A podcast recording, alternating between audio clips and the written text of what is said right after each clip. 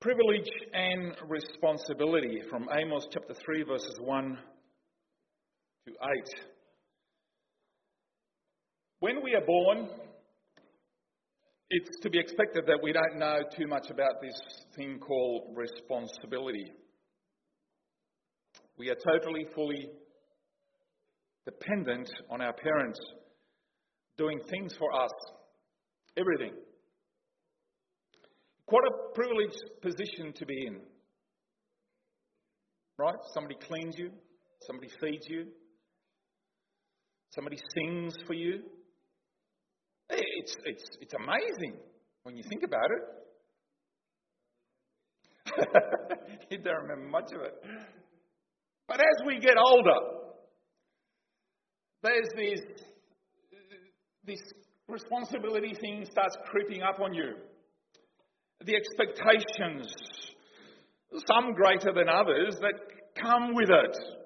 And so we are, we're given, we are thrown, whether we want to or not, we are given more and more responsibility. This is the way that human life is set up and the way that God has intended things to be. This hit me between the eyes soon after I got married. Not that I wasn't expecting it to happen, but the reality hits you in another dimension the moment you get married.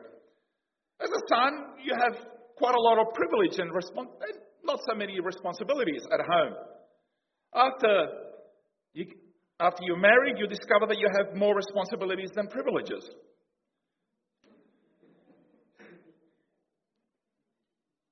And I suppose that will be the case with most of us. As we're growing up, we couldn't wait just to be that little bit older so our parents would let us make our own decisions. But we didn't worry too much about the consequences. We just wanted to make decisions. But of course, this is part of the characteristics of youth, is that we, we felt that we were more ready to be given more and more responsibilities as long as somebody else would take the blame. But you see, in a family, is that it, the family is like an umbrella where the people come under it, come under, huddle together, are encouraged, are unconditionally loved. Especially helpful when you're in trouble. We need a place that we can come and find shelter and protection from the outside world that can be harsh and unforgiving at times. The first job was to step outside that umbrella, and if that job worked out or not, it doesn't matter. You can complain about the boss, about the conditions, and all of this of stuff. You can just come home, you can quit your job, and it doesn't matter because at home you'll be accepted. There's no problems, there's no bills. There's, you just eh, hunky dory, you know? But after you have your own loans and bills and responsibility and everything else that happens, you can't just, you know, just take your lever type of things. You have to stick at it because you can't blame anybody else for the mistakes. You have to own up to it. You just couldn't pass the buck. And a large part of responsibility is becoming accountable for your actions. And something that, that I didn't enjoy then, I don't enjoy it now. And I'm pretty sure you're the same. The people of Israel are here described very tenderly as a family. This family of 12 tribes that came out of Egypt was to become God's special people. A tremendous privilege which started back in the ancient city of Ur when God called Abraham. Out of all the other people he could have called, he called Abraham. Abraham was indeed privileged to be elected, privileged to be used to carry out God's redemptive will for mankind through his descendants. We looked at that in our series in Genesis. But remember that even though it was a privilege, it also carried enormous responsibility. So, this is what God said to his people from Amos chapter 3, verse 2. You only have I chosen of all the families of the earth. Think about that.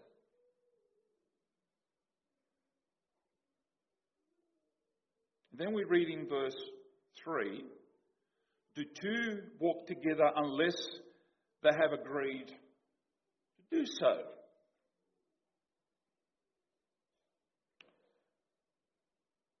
One of those passages, one of these phrases that tends to be used in, in weddings, marriage ceremonies. And like marriage according to the Bible, which is a marriage, which is an exclusive relationship between a man and a woman forsaking all others, that's what it is. It is a commitment, a covenant to walk together in a loving relationship for life. Till death do us part. Yes, there are plenty of other fish in the sea. But once the choice is made that I want to spend the rest of my life with you, you are bound with that decision. You cannot go back. In his power, God could have chosen anybody he pleased. But no, he bound himself to Israel. He chose Israel, the descendants of Abraham and his people. This is this, just this mind blowing thought that the whole, the creator of the whole universe would concentrate his, his efforts, his love, like, like laser like concentration of light. He, he concentrated all of that on this one family out of all the others on the earth.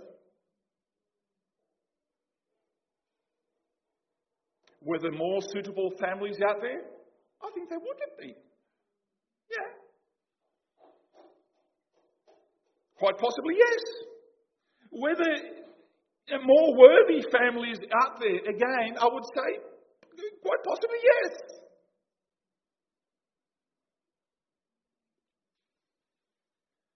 In the end, it doesn't really matter because God chose this one. It's his prerogative. That's God.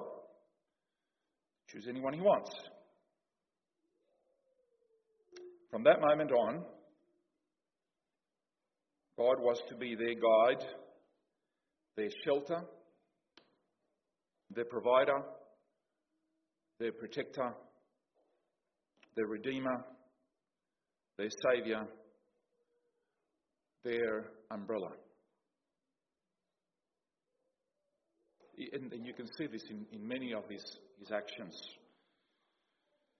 He provided for their food and water through their journey in the desert. He protected their skin during the day, and at night he provided light for traveling so they wouldn't trip over or get lost. He protected them against all foreign nations who were keen on destroying them. He was their king and warrior, and as long as that was the case, they had nothing, nothing to fear. But as you know the story, it appears that that wasn't enough for Israel. After all, what is the excitement of going into battle if you cannot get the credit for the victory? If you can't just, after each battle, get add another star, and another star, and another star to, to the generals and the captains and everything else. What is the excitement in battle if God, with merely 300 men, can defeat thousands? He doesn't need 20,000, he only needs 300. So they wanted to live more dangerously. And as Israel grew, they also wanted more responsibility. They wanted to take things into their own hands, not content with having God as their king. They wanted their own king, like the other nations. 1 Samuel tells us, 1 Samuel chapter 8, verses 6 to 7. And when they said, Give us a king to lead us, this displeased Samuel. So he prayed to the Lord. And the Lord told him, the Lord answered him, Listen to all that the people are saying to you. It is not you they have rejected, but they have rejected me as their king.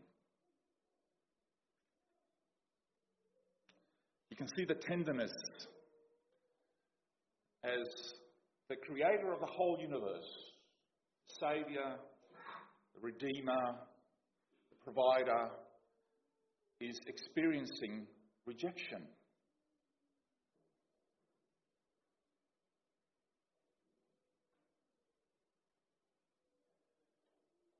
Sure, we all know what rejection feels like, don't you? God does.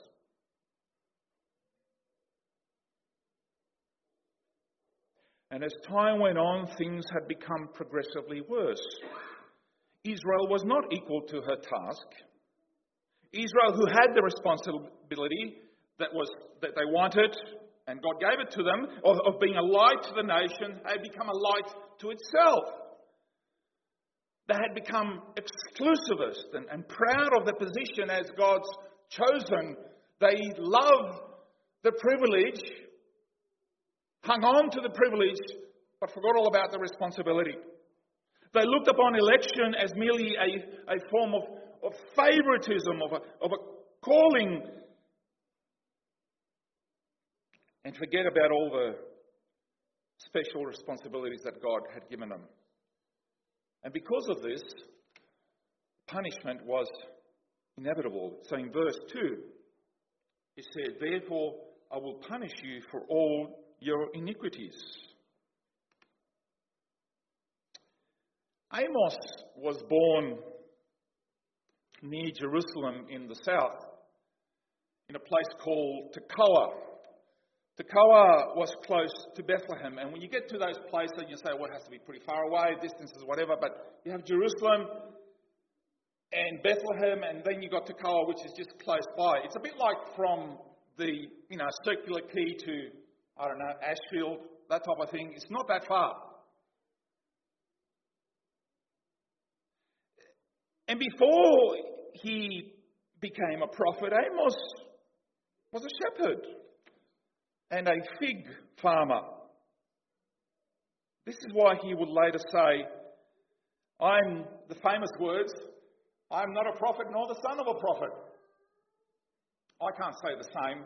I can't say I'm not a pastor nor the son of a pastor because I'll be lying both times. I, you know, I'm actually the grandson of a pastor and the son of a pastor. But Amos was not from the school of prophets. That's what he's saying. He didn't come from a line of prophets. God just plucked him out.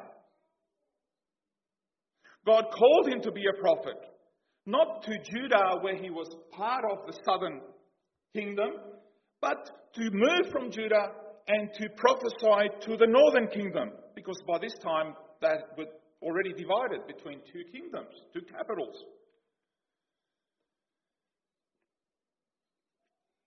And the northern tribes of Israel were the first one to squander their privilege and blessings that God had given them, following other gods, and they were the first ones to experience being deported, being exiled, and destroyed.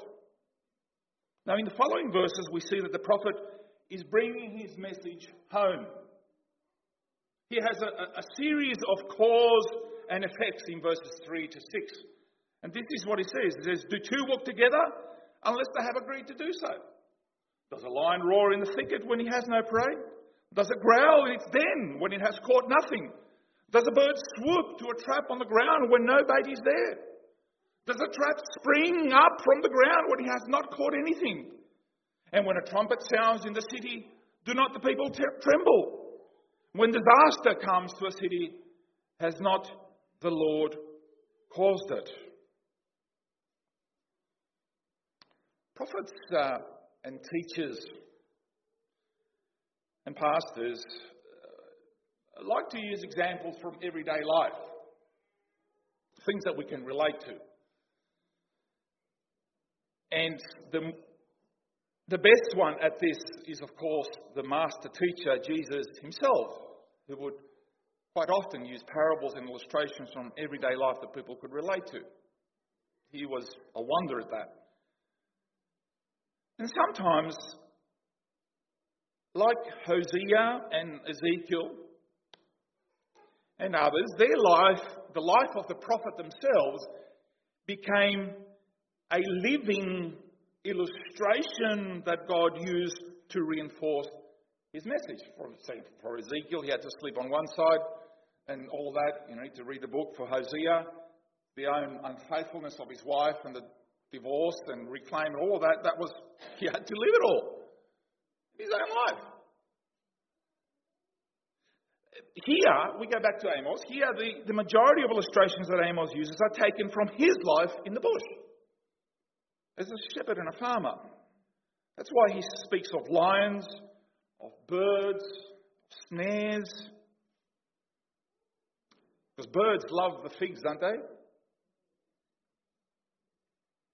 One of the things you hate if you've got a fig tree is that jolly birds come and all these beautiful figs that you're about to eat, and oh, they got there first. So you got to put nets, or, or in those days, they would, nets a bit expensive, I suppose, so they would put, try and put snares. Of course, the lions would be after your sheep and all of that. And he uses these illustrations to drive his point home. Some of you who are a bit long in the tooth like me, getting a bit longer in the tooth like me, is would remember an ad that aired on television a, a few years ago. It was a lottery ad, and I'm not promoting lottery and gambling and all that. But the, the, the jingle, there was a jingle in the lottery promotion that used to say, it went like this. You probably remember it. It, it went like this. It, Does it rain in Melbourne? The answer is, yeah. Does it rain in Melbourne? Does an Aussie like a pie? Does a girl dance backwards? Is the nullarbor plain? Does a kookaburra make a laugh? And, and do you remember the ad? No. Okay.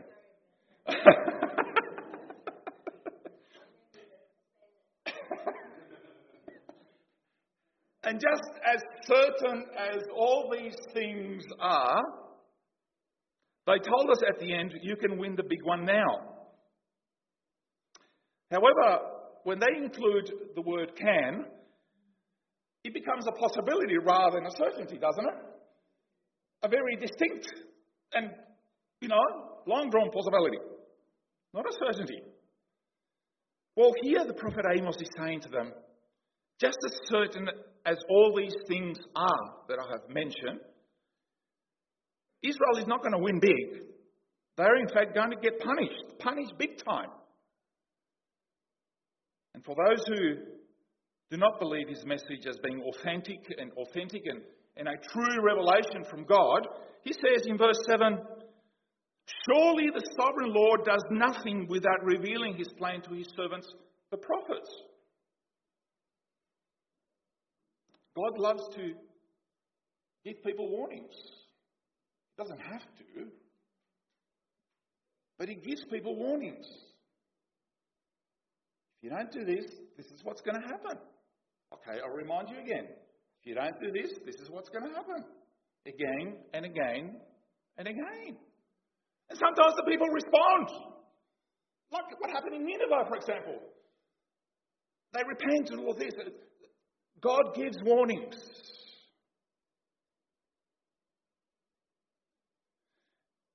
The lion has roared, who will not fear? The sovereign Lord has spoken, who can but prophesy? In other words, just like all the natural events are linked by a, a, a chain of cause and effect, so are my words to you which God has given me. A gracious God gives us warning after warning. He gives us opportunity after opportunity to turn away from sin. And just as God has spoken, the only natural thing for me to do is to tell you what He told me. I have to tell you.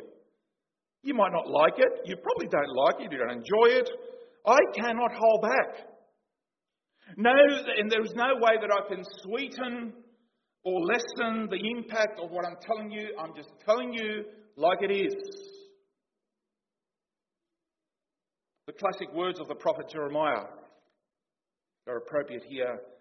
Jeremiah chapter 20, verse 9 His word is in my heart like a fire, a fire shut up in my bones.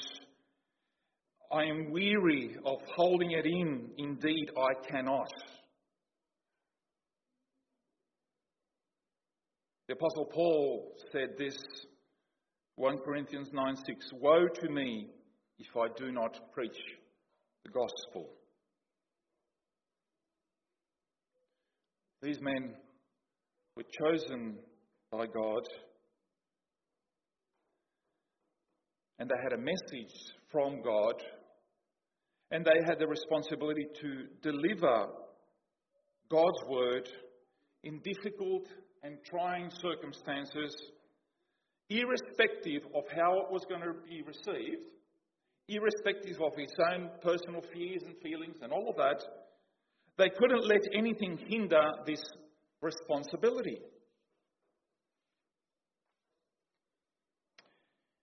A few weeks ago in our trip, it was only a couple of weeks ago now, we were camping in the middle of the Serengeti in Tanzania. No protection from the wild, okay? No fences, no guns, nothing. In fact, uh, Priscilla walked to the, to the toilet and there was a hyena outside the tent.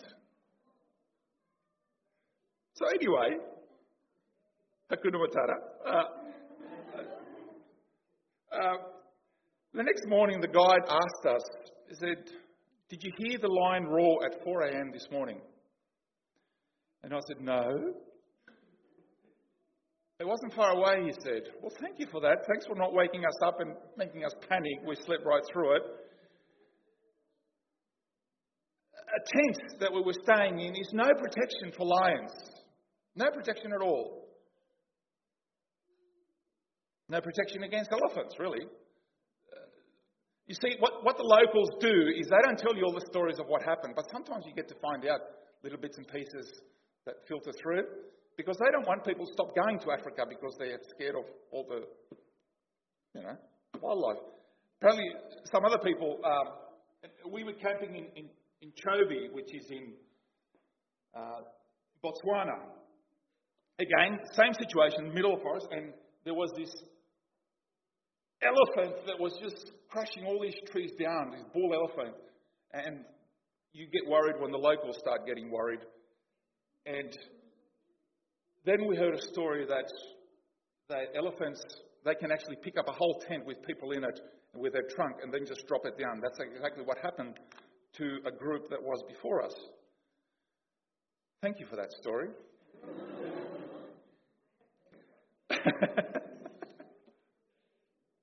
Back to lions.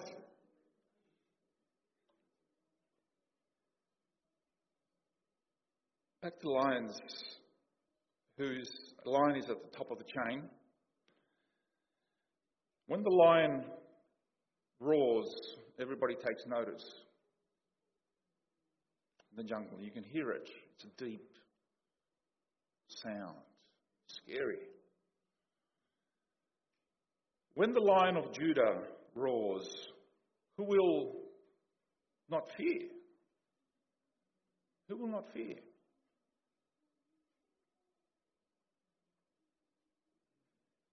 And there, there are many passages in Scripture where, the, where this connection is made between privilege and responsibility.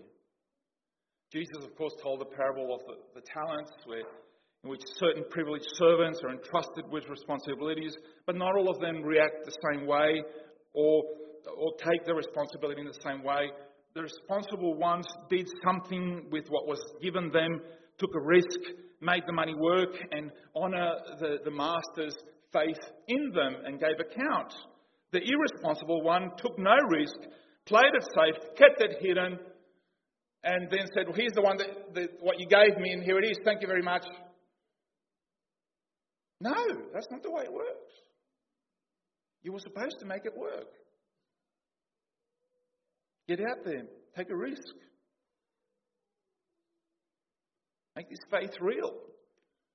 if you respect me, if you honor me, use what I've given you for my glory. So, what must we do? Two, we can go on about this, but I'm just going to leave you two points. Value who you are. Our salvation is such a, a tremendous privilege of the highest degree. We are sons and daughters of the living God, the creator of the heavens and the earth, redeemed by his Son, Jesus Christ, chosen by him before the creation of the world, and is the concept we, we cannot simply understand or comprehend. All we can do is say, Thank you, and we are here. That's an amazing privilege.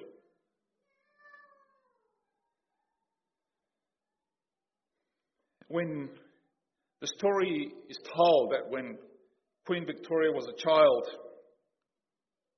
she didn't, in fact, realize or know that she was in line for the throne of England. Her instructors, her minders and instructors tried to prepare, prepare her for the future. And they were getting frustrated because they couldn't motivate little young Queen Victoria and prepare her. She just wasn't motivated. She, she just didn't take her studies seriously. And finally, her teachers decided to tell her that one day she will be Queen of England.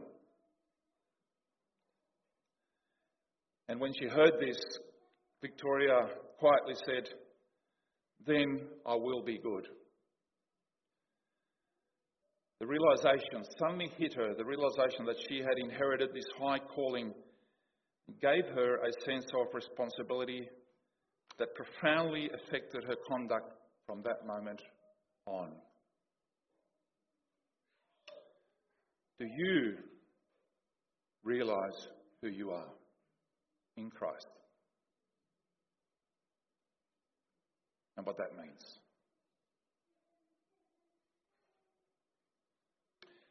The second thing I want to leave with you is take hold of your calling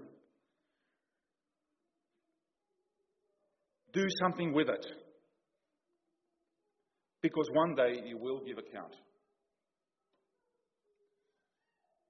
One day you will, you and I will have to give account.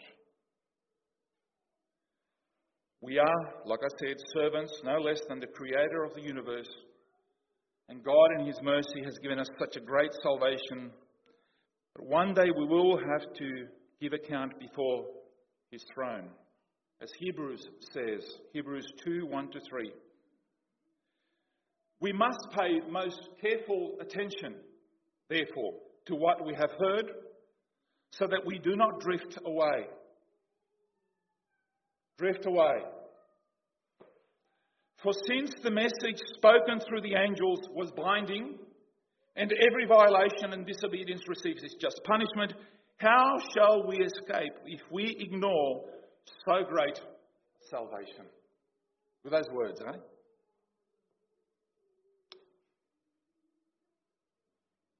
Such a great salvation, such a great privilege, but also what a huge responsibility. Jesus spoke about the light that was so precious, so important, that it simply could not be hidden. It has to be lifted up put high so everyone can see it. We have this, as God's chosen, we have this tremendous privilege to be chosen by God. But we cannot simply boast about it and, and retreat to a, safe and, and, and privileged state with, with no risks, with no cost, with no sacrifice. No, this privilege entails responsibility. There is a cost the responsibility of not only just living the righteous life, but also proclaiming His word to a world that needs to hear, but it's quite obvious they don't want to hear. It doesn't matter. We have to keep proclaiming it. And I hope and pray that we live up to our calling. As He gives us strength, that we will do so. Because it's so precious, so important, so priceless. It's not for us alone, but it is a message for the world. May God bless us. Amen.